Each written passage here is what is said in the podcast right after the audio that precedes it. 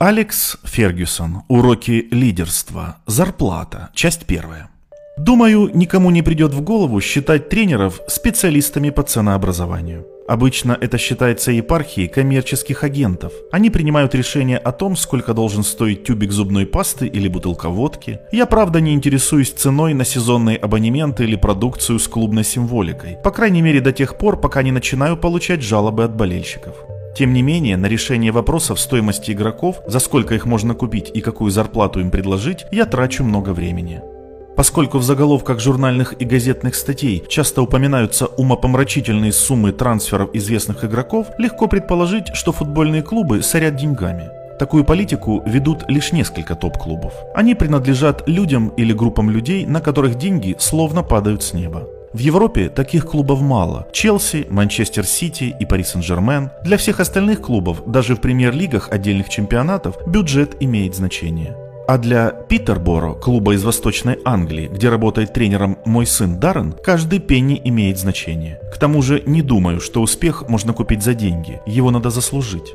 В шотландском футболе никогда не крутилось столько денег, сколько в английском. В начале своей карьеры я извлекал максимум из ограниченного бюджета, поэтому привык обдуманно тратить деньги. Для любого бизнеса это весьма полезная, но с трудом приобретаемая привычка, ведь швыряться деньгами намного проще и приятнее. К тому же мне всегда было легко отчитываться перед владельцами, которые время от времени желали знать, как я собираюсь потратить их деньги.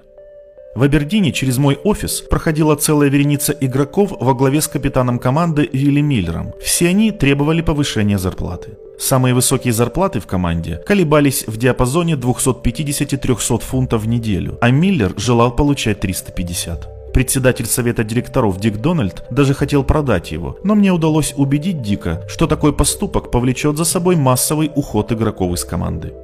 Как-то раз товарищ Вилли по команде Алекс Маклиш заявился ко мне вместе с женой, и я уговорил его согласиться только на 50 фунтов прибавки. Вскоре на пороге показался Даг Рагви, и я сказал ему, «Даг, мне удалось урвать для тебя кусок торта. Три четверти торта и вишенка достанутся Вилли Миллеру, а все остальные получат четверть. И что, по-твоему, я должен делать?» Предложение не устроило Дага, и мы разрешили ему уйти в Челси. С течением времени финансовые вопросы стали занимать в футболе более значительное место, если судить по публикациям в прессе, которые основывались на том, что разница между еженедельным заработком обычного рабочего и десятками тысяч фунтов в неделю, получаемыми лучшими футболистами, становилась все больше. В начале моей карьеры игрока деньги, которые мы получали, называли получкой. И это не случайно, ведь почти все футболисты тогда были выходцами из рабочего класса. Отец самого известного в то время футболиста Англии, Стэнли Мэтьюза, был боксером. Бобби Чарльтон – выходец из шахтерского городка на севере Англии, Ашингтона. Отцы почти всех ребят из Сент-Джонстона имели рабочие специальности. В Англии футбол вообще считался спортом рабочего класса, и играли в него парни из простых семей, что отражалось на условиях их контрактов. Не стань я футболистом, так и остался бы слесарем-инструментальщиком. Да и все мои товарищи по команде, скорее всего, пахали бы на окрестных судостроительных или автомобилестроительных заводах и стали плавильных комбинатах. Труд футболистов оплачивался как труд прислуги, как показано в сериале «Вверх и вниз по лестнице». До 1961 года футбольная лига устанавливала потолок недельной зарплаты игроков, который во время сезона составлял 20 фунтов. Понятно, что футболисты, которых ценили не намного выше слуг, чувствовали себя ущемленными и оскорбленными. Ни о каких переговорах о повышении зарплаты и речи быть не могло. Футболист брал то, что предлагал тренер, и очень часто ставка во время летнего перерыва была значительно ниже, чем в сезон. Иногда летом игрокам вообще ничего не платили. Любого, кто пытался добиться более высокой оплаты труда, чаще всего просто увольняли. Одно дело организовать забастовку на фабрике, где можно остановить станки до ее окончания, и совсем другое – пропустить игру, которая не повторится. Даже после того, как в начале 1961 года финансовые правила в футболе были либерализованы, некоторые клубы, в том числе и Манчестер Юнайтед, пытались неофициально ограничивать зарплаты, но в конце концов победили законы рынка. Я вовсе не хочу сказать, что игроки не должны интересоваться зарплатой или что она должна быть у всех одинаковой. Но в эпоху, когда юристы, бухгалтеры, агенты, бизнесмены и журналисты еще не приобрели такого влияния, злопыхательства и пересудов на эту тему было гораздо меньше. До принятия правила Босмана решение вопроса о гонораре футболиста находилось целиком в компетенции клубов, и они решали проблему просто. Нападающим обычно платили больше, чем защитникам, а капитан команды получал чуть больше остальных игроков. В 1957 году я играл в любительском клубе Queen's Park, поэтому мне не платили. На пике моей игровой карьеры между 1967 и 1973 годами моя зарплата составляла 80 фунтов в неделю, а в последний сезон в Air United 60.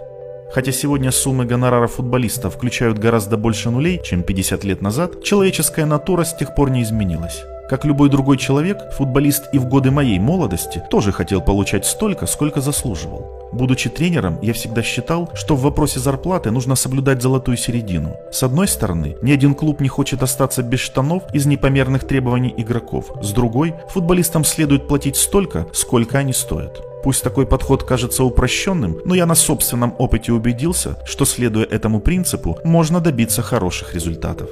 К моему приходу в Абердин футболистам платили в среднем 120 фунтов в неделю. На мой взгляд, это было слишком мало, поэтому я добился повышения.